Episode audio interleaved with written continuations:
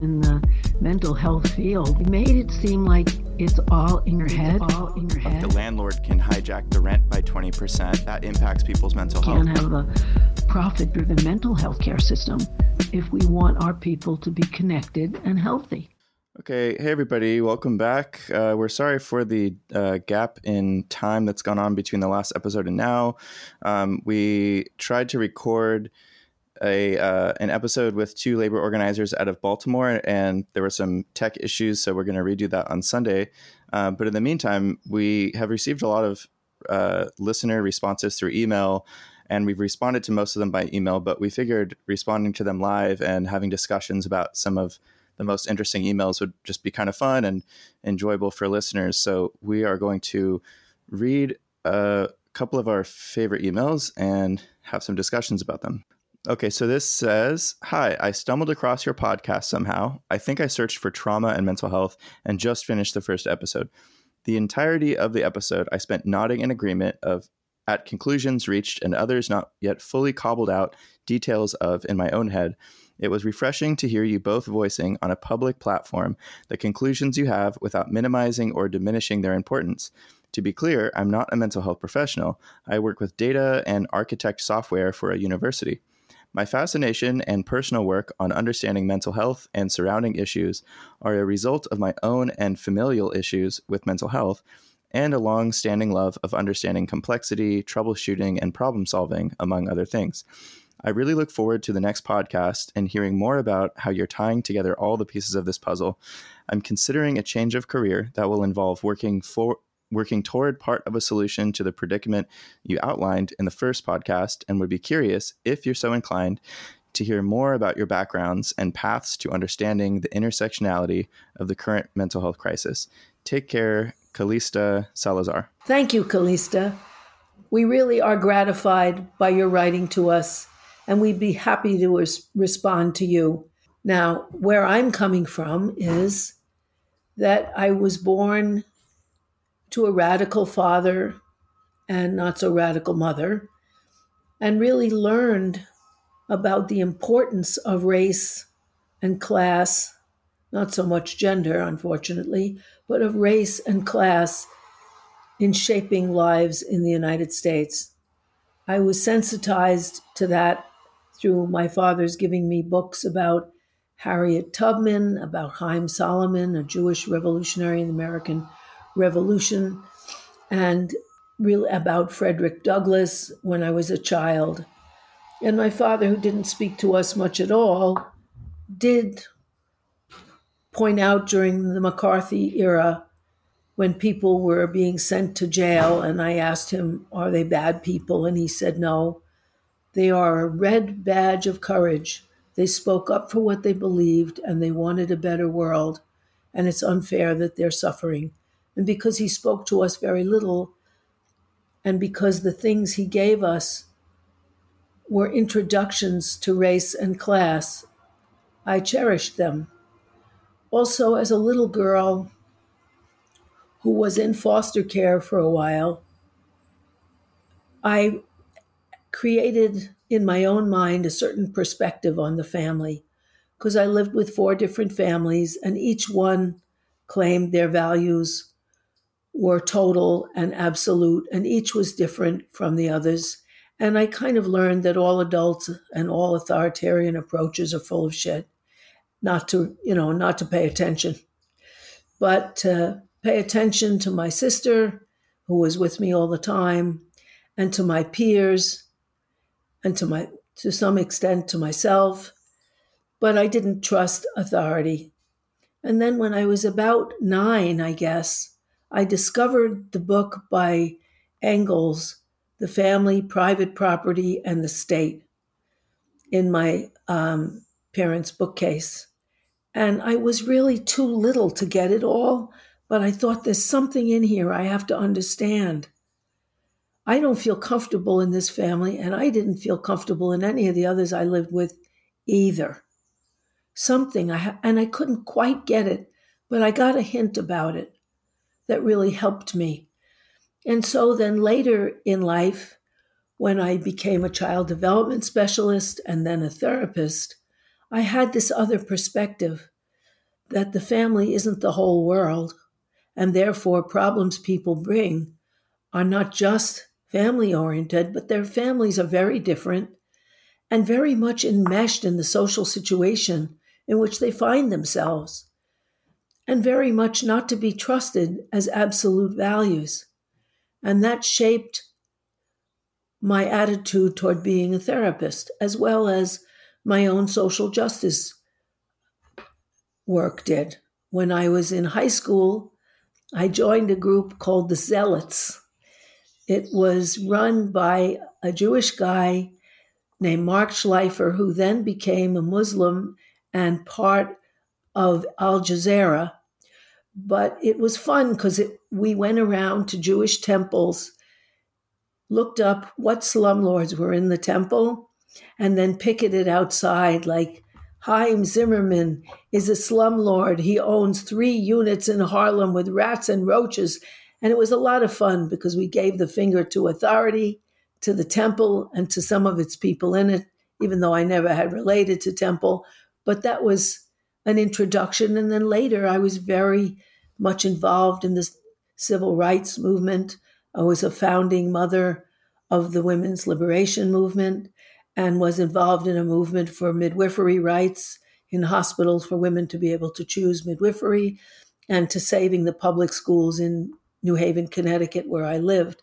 And so I could see in my own development how important it is to not only look inside, but look outside at the injustices that are impinging on you and your family. And, you know, I think it's fair to say that from my very, very early years, because my father went into the um, army and volunteered for overseas duty out of his principles as a radical and left my mother with two little girls who she hadn't really wanted much in the first place so she had a nervous breakdown and i could see that his his decisions totally changed our family and then we lived with different people, each of which had different values. There were three different religions involved also. And I could learn to disregard them all, to kind of go along to get along, to be seemingly obedient and withhold myself and not feel at home. So it gave me a sense that shaped my ideas as a therapist, which is it's not just in your head, as our podcast indicates. And I'll, I'll speak briefly on my background. I think I went into it maybe in the uh, I don't remember if it was like a if we recorded this or not, Harriet, but we had a phone conversation about this where we both talked about our backgrounds a lot. And um, I guess to summarize, I did not grow up in a left wing household at all. Um, my parents were both um, kind of evangelical, like biblical literalist. Um, like my, I remember in in ninth grade in high school, my um, when we were being taught about the theory of evolution in biology classes, my dad, especially, um, who had actually been homeless for most of my life, but he kind of came in and out of my life. Usually in summers when I stayed with my grandpa, because my parents had kind of split custody thing, but he would, um, we'd go on these walk and talks and he would just rant at me for like hours sometimes about why evolution is a lie and why, um, you know, the earth is like 6,000 years old and stuff like that. So, um, I mean, I came from like like a pretty kind of like reactionary, um, like right wing conservative um, family. Although it's interesting because most people on my dad's side of the family, still to this day, they'll say, "We don't know how your dad became a Bible bumper. We don't know how that happened." And his story is when he w- went into the Marines. Um, he, uh, I mean, his story is like he, a lot of the black Marines got real pissed about something at a certain point and they were like getting mad in the I don't know in like the cafeteria or something. He got mad too, and then he was put in the brig, which is military jail, basically, for like inciting a riot. And he has this very kind of glorified story about this. And everybody in the family knows that my dad lies a lot, so it's really hard to know what's what. But his story is that Jesus came to him while he was in military jail, like in the brig, uh, as clear as as you know you can see whatever's in front of you right now it was very real and then he became a born again christian so he has this really grandiose uh, confusing um, but very compelling story and I think through that story and through this kind of bizarre charisma he had, he met my mom, I think, when she was like 18 or 19. She was, uh, well, anyway, so there's a lot of like family violence and drama and, and terribleness that maybe I'll talk about more exp- extensively at, at another time. But in my teens, when I started learning about other world religions and about evolution, I kind of came to a point where I had to make a decision. Like, my parents are saying, especially my dad, are saying, don't listen to them, listen to me. And my teachers were saying, um, they were much nicer about it. They weren't saying, well, we're not saying that because we're telling you this, you have to believe it. We're saying the evidence seems to suggest this in terms of science. And, uh, and the, the world religion teachers were just saying, well, here's just how other religions work. We're not telling you that you should or shouldn't believe anything, really. So I, I had to make a choice um, they're a bit of a, dividing line for me. Like, well, my teachers are actually a lot nicer and they're providing evidence and they're not like uh, threatening me. They're not saying you'll go to hell if you go against me and all this kind of stuff. So, um, science was kind of the starting point for me. And then uh, I think when I was 18, I lived near an anarchist bookstore in Burlingame, California, which probably went out of business a really long time ago. Um, when I went to UCSB, I, I took anthropology classes, uh, learned a shit ton about tons of other cultures around the world. And I think I just went down this rabbit hole of uh, like cultural relativism and questioning more and more and more whether or not the culture and the economy and the politics that we're living in right now is this the only way?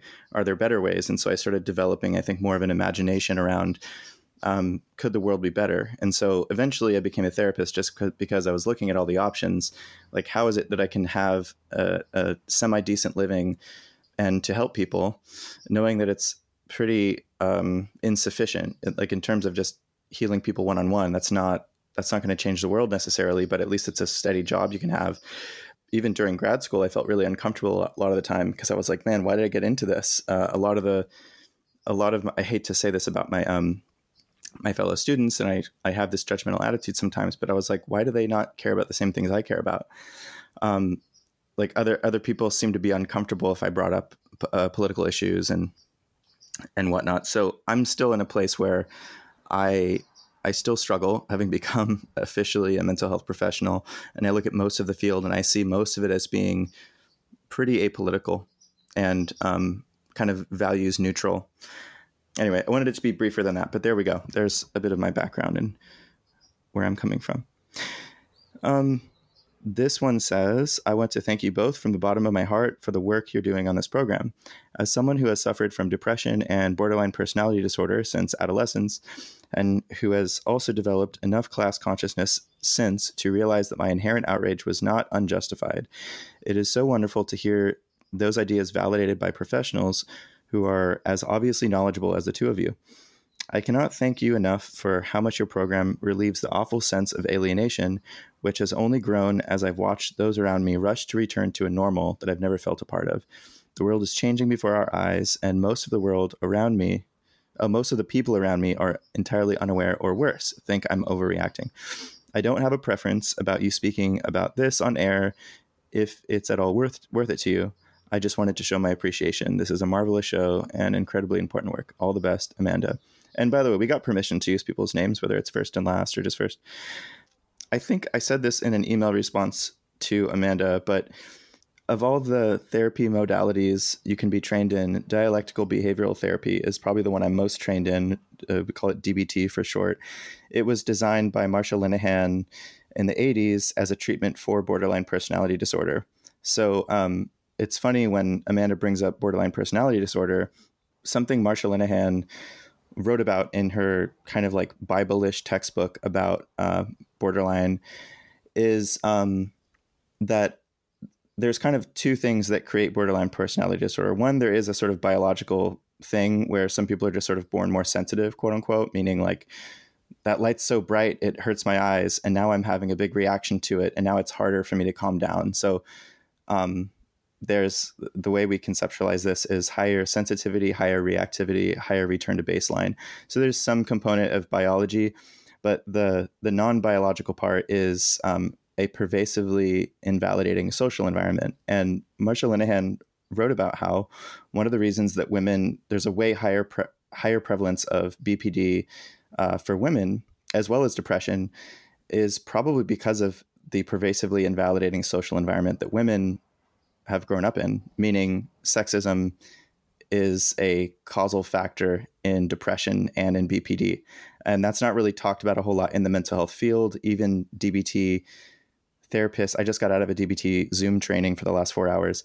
Um, they don't really talk about these cultural factors, but I, I just want to touch on this, Amanda, that um, some of us are more sensitive than others, and we have these weird uh, definitions in the DSM that define um, the different ways that we find ourselves suffering. And borderline has always been an interesting um, kind of diagnosis. I think my mom probably would have been diagnosed with borderline if she were like really thoroughly assessed. Um, but I think the degree of invalidation that um, that girls and women are subject to in this you know patriarchal society can sometimes exasperate um, and it's not just women obviously like men men can be super borderline as well um, but i think this this diagnosis as we call it bpd is in part it's amplified to the point of being really intense due to how invalidating our social environments can be. And that can be an abusive family environment it can be racism it can be sexism um, and it can result in you know this um, they're like a, a burn victim like they're on fire but inside emotionally. And so sometimes things like cutting or you know engaging this like super intense behavior is the only way they know how to turn down the intensity of what they feel inside. And i, I do think that we just in general don't live in a world where we don't have a lot of compassion for people who feel that way. And it's hard for us to understand that we've created a world that creates people who feel that way. So there's a rant about borderline personality disorder. And so yeah I, I, don't know i don't know you. So maybe you are maybe you aren't quote unquote overreacting to things. But um, having intense reactions to the world we're living in seems very normal to me. So uh, yes. yeah. the, the idea of over Who's to say what's over and under according to what? And I think that pe- some people are more sensitive than others. Also, I've noticed that clients who have been labeled borderline, and I must say, I don't like to label anybody. So, people, if I have to think of something for a diagnostic statistical manual form, then I usually put down PTSD post traumatic stress disorder because everybody's stressed from their childhood and their environment. So I feel okay about that.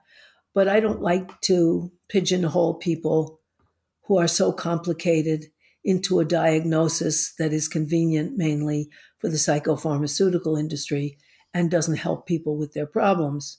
I've also found that people who've been labeled borderline and extreme usually grow up in a very extreme environment, whether they're all good or you're all good or you're all bad. Often I found this almost always in highly fundamentalist families where you're either with Jesus or you're with the devil. So you learn to see things in polarized forms. But I'm glad we could speak to you because I don't I don't like those diagnoses. I feel they pigeonhole people. I see everyone who has problems in life and I don't see the point of a lot of diagnostics, which I think narrow people down and are useful mainly for prescribing drugs, which I don't do. So there was uh, somebody named James whose message. Uh, we're sorry, James, but the message you left on Anchor was super garbled. Like it was, it was choppy. So we're not going to include it in the um, in the podcast. But uh, the gist of it that I heard was you were introducing this uh, a topic idea, which I think is great. I just don't know if I can speak on it, and it has to do with with the relationship between uh, food, diet, and mental health, and in particular how um, you know I think it's common knowledge, and there's probably plenty of research out there to show that there are you know very kind of scientifically validated ways that uh, these two things are connected. However, um, you thought it would be interesting for us to touch on how food and diet are affected by socioeconomic factors such as access to healthy food or not, you know, like food deserts, and the different ways that stress is exacerbated by socioeconomic factors and then influence eating habits. And I guess uh, I'm I'm thinking like let's say you're poor and you know you're subject to like I don't know racism, sexism, like transphobia, like whatever you know social things in the environment are making you super super stressed out. Um, like maybe you'll go to the the liquor store because it's two blocks away instead of going to like the Whole Foods, which is unaffordable, and you're just going to stock up on a shit ton of candy and like binge eat candy or something like that. And so like the stress is creating a feedback loop. I'm that's my interpretation of what you're saying, and and maybe how we could explore that uh, more um, more in depth. Um, I feel personally like it's a bit beyond my scope of knowledge. So, um, but Harriet, did you have any comments on that one? I did, although I haven't actually studied the psychobiology of healthy food versus not healthy. But if we look at what's happening with the people who are most stressed, whose jobs are the most stressful, because swing shifts where you never know when you're working and you can't get a sleep schedule, like often nurses' aides have, and um, workers at warehouses and so on, are terrible for stress. And the less control you have over your job, which means usually the lower paying jobs where people don't have control over their jobs, are the most stressful. And the less money you have, the less you can afford health food and non pesticide driven food. If you want green beans, a can of heavily salted green beans is a lot cheaper than going to the farmer's market and getting fresh green beans. And so that there is this terrible confluence of factors on people with the least money in terms of an unhealthy environment, you know, near the incinerator and in a crowded, dirty place where they're not sweeping the streets and creating hygiene, and between the food that is available as Max said, food deserts. Also, children left home alone cannot be trusted to use the stove, and the easiest ways that they can feed themselves till their parents or parent gets home is things like Cheetos, Fritos, and Doritos that are full of fat and sugar and not full of nutrition. And so you have a confluence of factors converging on food, which, and also highly affecting mental health. So your insights are really important. Even though I don't understand the psychobiology, I do understand the social effects. Well, actually, one more comment on this. I, going back to my background, so I grew up almost entirely with my my single mom in Section Eight housing. And for listeners that don't know what that is, it's um it's poor people housing. So like you um if you qualify, you like usually you go on a wait list uh, through like some housing authority uh, institution on a local level, and then you have to show that you don't make a lot of money, and then the government subsidizes uh, the housing. And so we grew up in like a Section Eight housing project for the most part, like this big housing complex um, dedicated specifically to low income housing. In some cases, I think it depends on your state or county or whatever.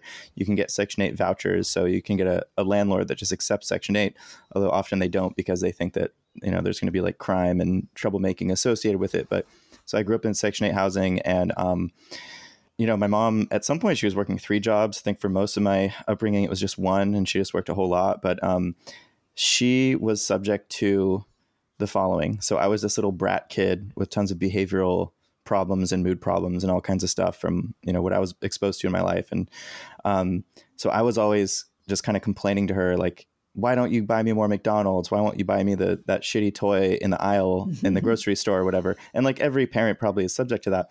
But if you think about it, it wasn't just me being impulsive and having behavior problems and her being um, stressed and poor. It was that the advertising industry targets children and makes them feel like it's it, it creates almost like an addiction for kids where they see the really colorful childish pictures of things on the TV or on the mm. cereal boxes or whatever.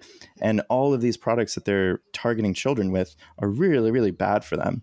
Um, mm-hmm. They're they're bad for them on on levels that you know Harriet and I can't speak on in terms of like we couldn't tell you which molecular um, yeah like neurological I don't know brain like we're not biologists or medical doctors but like um, there are people smarter than us in that regard that could probably break down all the ways like inflammatory foods and high fr- fructose corn syrup and all of that mm. um, impact your body and your brain. But so you know, as like a poor kid growing up, I was constantly demanding that my mom buy me more and more crap. Eventually, we created a ritual where every Friday, as soon as she got off work, we'd go to McDonald's and I'd get a Happy Meal, and she'd buy me like an extra couple cheeseburgers or whatever, and it's delicious. I mean, I still think fast food tastes Yeah. really good, but it's designed to taste really good. It's full of sugar. It's full of garbage. Fat. Really, I mean, it's and it's not. I mean, none of it's real. It's all like manufact. Um, it's it's like fake. It's created in a lab, and then um, the fast food industry lobbies the government to get subsidies to keep those prices low so that they can outcompete the healthier foods. Right. So. Um, there's definitely a socioeconomic factor to this, and the way that impacts um, just even your physical health is going to then impact your mental health too. Because once you have physical health problems and you're um, you're more in pain and all of that, um, and you I don't know you're exercising less because you're less in shape. You know, you're, it's going to impact your mood and your mental health. So there's some like obvious and intuitive ways to go into that, but maybe sometime we could get some uh, uh, fancy like neurologist or nutritionist or something to talk Yeah. about this stuff too. Also, it's much more work to prepare and cook fresh vegetables Right, than it is to open a bag of chips. And the more tired and overworked, and one out of three American children lives with a single mother. So people who come home exhausted might not ever really want to give their kids unhealthy food, but it's mighty tempting to do something fast that the children like. So you can just sit there and relax. At McDonald's, you see single moms with their kids. Their kids are in the playground, their kids are getting a happy meal, and they can just sit after work. So there's a big inducement to unhealthy food and then greater stress and an unhealthy mind and body. It's part of the mm-hmm. effect of poverty. I never really put that together, but yeah, my mom was exhausted. She was, um, I mean, she was just kind of like depressed, fatigued, reactive, irritable. She'd just be like, "Shut the hell up," you know, go, you know, make something for yourself. She actually did try to cook uh, as much as she could, but she was just fatigued after work so much of the time. Um, so yeah, definitely, it's easier to just say like, "Hey, kid, shut up, go," you know, make yourself a bowl of cereal or go eat that pack of um, colorful, crappy, sugary foods and let me numb out on the TV and and wish my Right. life weren't so miserable. You know, it's again Yeah. like it's nothing against my mom and it's nothing against other poor parents. Um, just parents are super stressed these days. So And they don't get Um, any support. right, Either. exactly, exactly. It's So not we- like I'm sorry. It's just No, it's okay. uh, once I get off on this, it's difficult. But it's not like Sweden, where unmarried mothers with children or single mothers with children make ninety five percent of what men earn and have extra subsidies in clothing for their children's school, in housing, and so on. Even in France, they have special vouchers so that if you have children in school and you're below an, a certain income level, the government sends you money to get your kids new school clothes and to get your kids books and so on. It's Mhm. and they also have highly subsidized, excellent after school programs that cannot cost more than 15% of your income, and summer programs and daycare, which takes that terrible burden off of parents and particularly That's- mothers. That's blasphemy. I uh, that's all that is. Uh, we're never going to have that in the U.S. No, I'm just kidding. Silly. Um, but we don't. Yeah, those are. That is not what our uh, our political system values. Is uh, taking care of women and single moms and whatnot. Hello, this is Michael Hitchcock calling in. I love your show with all of my heart. It is exactly aligned with my interests. I only have a minute on this voice message that you have requested someone try, so I'll use that minute and I'll leave another one some other time. For now, I will express extreme gratitude and delight at your entire gag of breathing in peace and breathing out your exploitative relationship with your landlord. That whole gag was great. And when you refer to Gloria Steinem as the CIA plant, that tickles and delights me more than I can say. Keep up the good work. You are my favorite podcast at this time. I will write again. Thank you so much. Well, I, I'm really glad he liked it. And it's a very important moment for undoing the damage that the CIA, FBI Operation Mighty Wurlitzer did in the late 60s and 70s which in the Black movement separated Black power from civil rights and made whites the enemy, and in the women's movement made men the enemy to divide and omit the class consciousness that had been a part of both movements under the socialists and the communist trade unions like the International Longshoremen's Union, fighting racism was a way of fighting the tact, the strike breaking technique of bringing in blacks if whites were on strike. And it made a unified, powerful movement so much that Martin Luther King became an honorary ILGWU, International Longshoremen's Workers Union, member and, and said at their 10th anniversary union organizing together is the best anti poverty program that exists. I'm proud to be an honorary member. And he also was killed in Memphis, where he was trying to help organize the sanitation workers, because race and class were united then, and so were gender and class. And it's a it's a very subversive right wing technique to separate the working class so that we're so busy fighting each other that we don't look up and see what's going on.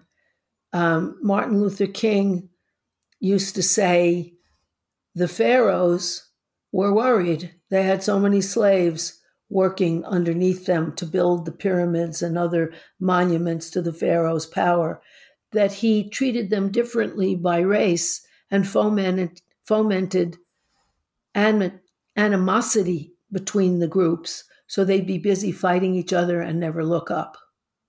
And so these latest movements, where it's black and white together under Black Lives Matter, are a huge reverse of all of those things and a very positive sign. And I'm glad he liked that bit about Gloria Steinem. It's important that we know that so we don't fall for those divisions between people that are unjust. Of course, there's some differences to be respected, but we need each other primarily in order to win. Mm.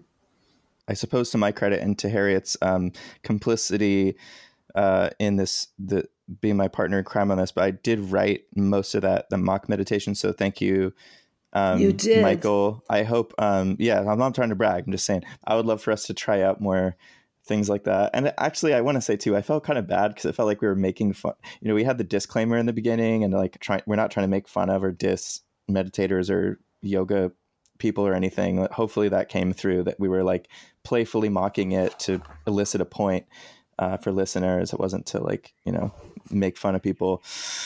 I thought that was a lot of fun too. So I'm I'm glad Michael liked that. The CIA agent stuff I know virtually nothing about. So, so everybody listened to Harriet on this. And the um, what was that book? It's something Wurlitzer. It's was called it the Great Wurlitzer. It's about that Wurlitzer. operation of infiltrating the movements, and it yeah. not critical of them. It's it's not critical of of the FBI and CIA. It's just very informative. So the only thing I can really say well, I can t- say two things on Gloria Steinem. One is that when I first, when I was in community college in the Bay Area many years ago, I remember reading something by Gloria Steinem, um, and I got kind of into radical feminism at, at a at a certain point, and stuff that people would probably call like turfism, you know, like trans exclusionary radical feminism. Um, I recall really liking Gloria Steinem, and I remember going to a um, it's called the Bioneers Conference in the Bay Area years ago, also, and I think she was a keynote speaker. So I remember thinking, only feeling uh, good things about Gloria Steinem, enjoying her her speeches, her um, her writings, and everything. But it wasn't until I think 2016 when she had that huge. There was that huge controversy over someone asking her, "Well, why do you think so many young women like Bernie Sanders?" And she said, "Oh, well, they." What was that super condescending thing she said? She said like, "Oh, well, they just they want to get the boys to like them or something like yes. that." Yes it was it was really insulting. I remember just like all kinds of you know young young white women, young women of color. I mean, older women, like all kinds of women, were just like, "The fuck are you talking about?" Like, right? This the policy, his platform is like the only quasi sensible platform that's been introduced for decades. Like, what are you talking about? And um, so you having brought this up, the the whole CIA agent thing, and trying to create divisions in the left, trying once again to um, pit men and women against each other to stop just basic like social democratic uh, platforms from becoming mainstreamed into the Democratic Party. So uh, yeah, you know, I remember once being at a conference in the late '60s when Gloria Steinem was a speaker and said, "We're all in this together." And the head of the welfare moms stood up and said, No, we're not. You don't have to worry about your rent. You don't have to worry about your kids. You don't live near the incinerator. We're not in the same boat. You're in the first class cabin. I'm underwater. And it was a very stirring speech because she was talking about class and income division. But in our naivete, we didn't see through it. Now we would we wanted to try to get through this uh, whole um, what's it called? So it's an article from shelterforce.org. It's the voice of community development. Um, and this article called How Organizing for Justice Helps Your Mental Health. Uh, and then the subtitle is How Do Social Justice, Organizing, and Mental Health Interact? Shelterforce chats with clinical social worker Dawn Belkin Martinez to find out. And this is an article from uh, November 22nd, 2017. I could just read bits of it and we can kind of respond to it, maybe? Or I think that's great. And I think just presenting that triangle model of the problem in the middle and then the personal and institutional and cultural forces shaping the problem is a wonderful idea. Yeah, so maybe a little background on this. Harriet had sent me and the organizers we're going to do the uh, the episode with on Sunday uh, a Jane McAlevey art. Well, actually, it's an article about Jane McAlevey, who's a um, probably one of the best known and most awesome labor organizers currently alive and still doing amazing work. And we want to have this discussion about how does uh, organizing impact your mental health for better and for worse because it's obviously very empowering but it's also stressful as hell to be like fighting all the time but um, i started googling different terms like organizing and mental health and i initially was looking for peer reviewed research to see if there'd been any studies on like impacts on mental health on things like say depression anxiety connectivity to other people when you're engaged in you know political organizing social organizing. Uh, but then i just found this article and this amazing model that this uh, this social worker had developed and she's pretty clear that she says she didn't really develop it. It was actually the clients the people she was working with in the hospitals. They'd like collaboratively come up with it and so she's calling it the liberation health model and this is pretty new to me and Harriet. So, you know, be forgiving to us. Like we probably should have known about this a long time ago and to try to promote it. But what she says in the article, it's an interview. Uh, the, the interviewer says, Tell me a little bit more about the Liberation Health model. And um, Martinez says, The Liberation Health model is pretty amazing. We've done a lot of work with City Life slash Vida Urbana utilizing the model. The model was developed collaboratively with clients. What we wanted to do was figure out how how do we talk about things like race and class and gender and individualism and consumerism with the people we were working with? That's not what people think about when they come to see a therapist. They usually focus on all of these internal factors like my mother was mean to me or my dad left me and things like that. Not that those things don't influence things, but they're also influenced in conjunction with these other factors around race and class and individualism. So we figured out a tool to discuss these sort of things. The tool that we finally landed on, which is called the triangle, went through maybe six iterations because we were coming up with models that were very complex. And the families we work with didn't really like those complex models. We finally landed on this triangle. And we would put the problem they were presented with, let's say depression or anxiety, in the middle of the triangle. Whatever they said, whatever words they used to describe their problem. And then we would talk about the personal, the cultural, and the institutional factors that were influencing their problem. Personal are the things that you traditionally look at, like development or any kind of illness, abuse, loss, or trauma, things like that. Then the more complex part of it is the second two parts of the triangle. What were the messages people received that would be influencing their problem? What kinds of messages do we get about aggression? What kind of messages do we get about how boys are supposed to behave? Uh, uh, what kind of messages do we get if you have problems? Do you seek out other people? Do you try to fix it yourself? Individualism, racism, classism, consumerism, professionalism, what we call dominant worldview messages. How do they influence the problem? So she goes on throughout the interview and throughout the article. It's a bit of a longer article, but um, I sent this to Harriet just thinking like, man, we sh- why are we not using this model? Like I want to start mm. using this model with, you know, in my practice. So um, what are your thoughts on this, Harriet? I think it's a wonderful idea because people come in picking up the message that it's just in your head, you know, that it's all in your head. It's just in your head that your parents didn't do this or your parents didn't do that, but not understanding what are the pressures on your parents? What is the family system in the United States? What told you that you weren't as good outside the house as well as inside? What are the forces that shape you? Because the family is the initial environment in which we grow up. And without proper universal childcare, the way other civilized countries have, it is overwhelmingly your first environment.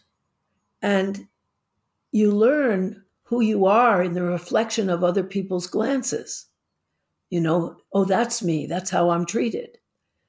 But that's one environment. Then you go into a school environment and you go into a social environment. And if you turn on the TV, which the more mothers are tired, the more TV is on, then you get the cultural messages from your culture which shape you.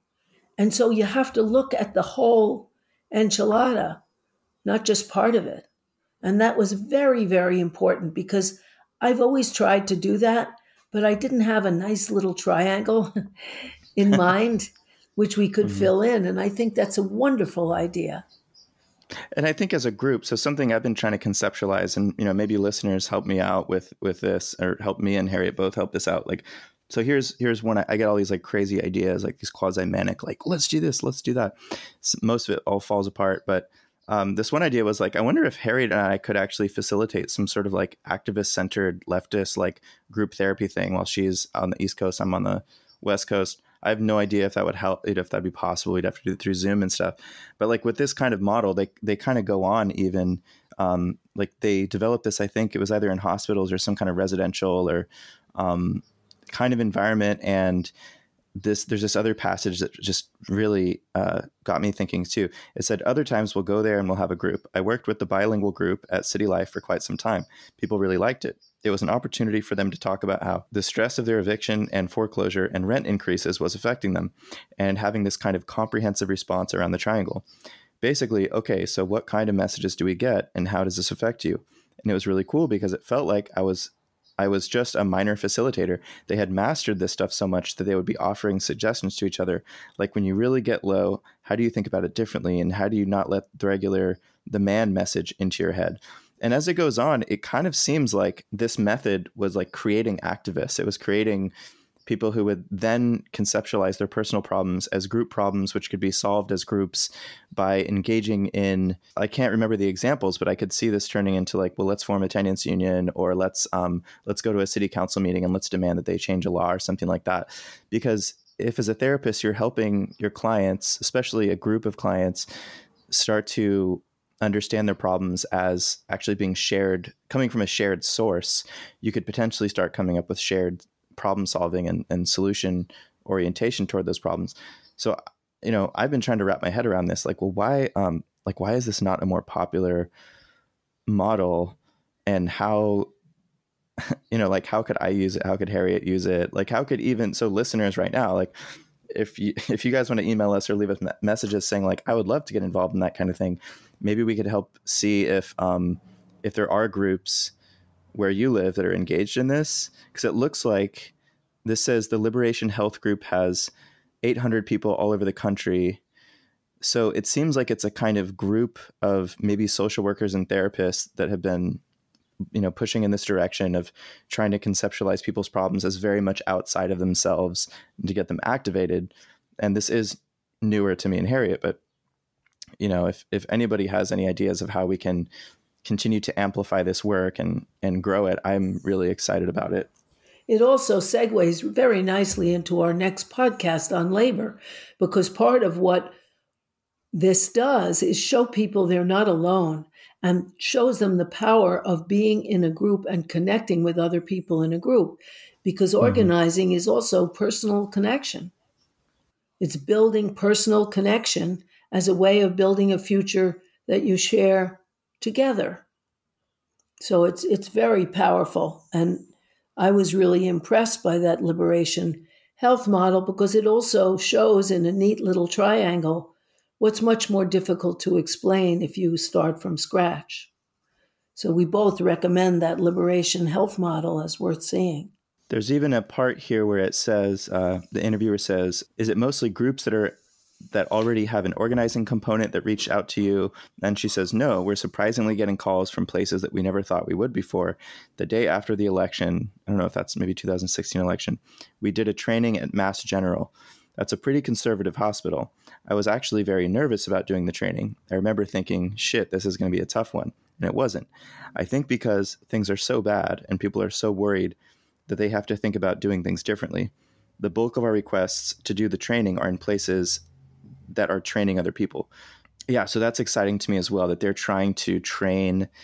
Again, I'm just kind of learning about this, and so is Harriet, but I think they're training other clinicians, maybe in hospital settings, I guess, just to start. Um, I wonder wherever. if it's just hospitals or if they're doing it no, in other I th- settings. I think they're doing it wherever they can. Yeah. To empower people because yeah. she comes from a housing group. So, mm-hmm. she, you know, that oh, wasn't, oh, right. You know, so that she's in a community housing group mm-hmm. and she's helping people see that it's not, you know, that they weren't evicted because they're bad people. Right. They may not have managed their finances well, but they don't have finances because right, right. they've been robbed and they're in exploitative conditions at the job and the landlord is empowered by laws that discriminate against them. And the system makes them look like the loser, like in the subprime mortgage crisis, where right, American right. blacks lost the little bit of equity they were having overwhelmingly because they were targeted. Mm-hmm. You know? Yeah. Even under Obama, they were. Well, so this is a really exciting model. I mean, maybe we could find a way to reach out to her and get her to just speak as well on. Um, yes, on the podcast. To, yeah, to just really explain how this model works and how people can get tapped into this. Any any listener who's interested in this, go to uh, BostonLiberationHealth.org, and it looks like since they're pretty expansive, like they're probably not just local to Boston. It seems like it just kind of originated in Boston. But um, yeah, this is exciting and inspiring to me, and it's something that I wish uh, they taught me about in my uh, in my grad program, and yeah. something that um, we could even do where I currently work. Um, although I'm I'm giving my four week notice quitting on Monday, so it won't really be use it won't be useful to me anymore. But yeah, I'm I'm excited about this, and I hope we can continue talking about it. I think it will influence both of our practice and our speeches and everything else. It's a wonderful model. Um, well, so we only have a couple minutes. Do you have any last thoughts, Harriet, before we go? Well, just that really these things are all of a piece. Wanting to know it's not just in your head, wanting to reach out to other people as to the institutional gender, job, healthcare forces as well as the cultural messages that if you're rich, you're somehow blessed, even if you got it by robbing children, that um, that we are caught in this web, and the more we tear off the sticky threads that trap us, the better off we are, and the more we can feel empowered together, and the less we can feel ashamed. Check your shame at the door is one of the things that they say, which I agree. And a reminder to listeners, you can email us at it's not just in your head at gmail.com. And um, I do want to throw this in there as well. I have mixed feelings about it, but so we're um, we're probably going to start a Patreon soon. And those who don't know what that is, it's like a um, a supporter led thing where people can give like you know a dollar a month or 10 bucks or 100 bucks a month to support the project um, just because it would it would help because it does take some work to do this podcast.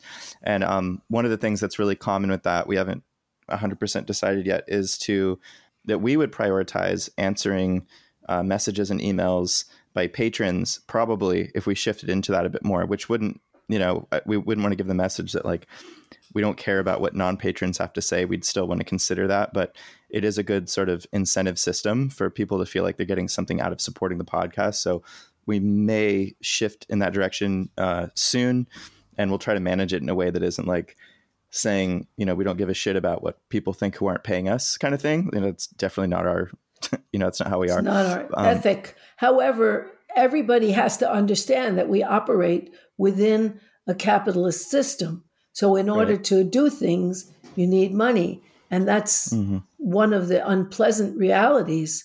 We don't have huge funds, you know, to create inventive podcasts and reach people.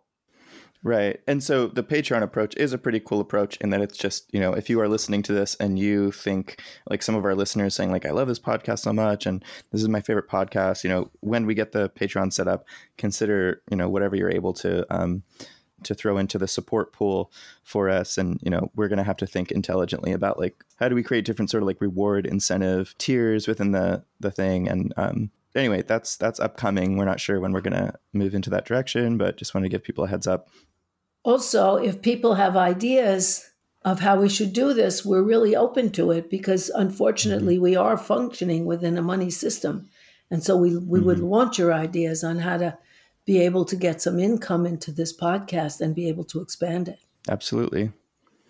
All right, everybody. Well, thanks for listening. You know how to contact us if you'd like to give us feedback. And uh, I guess that's a wrap. Yes, thank you. Contact us at it's not just in your head at gmail.com. Thank you very much. Bye bye.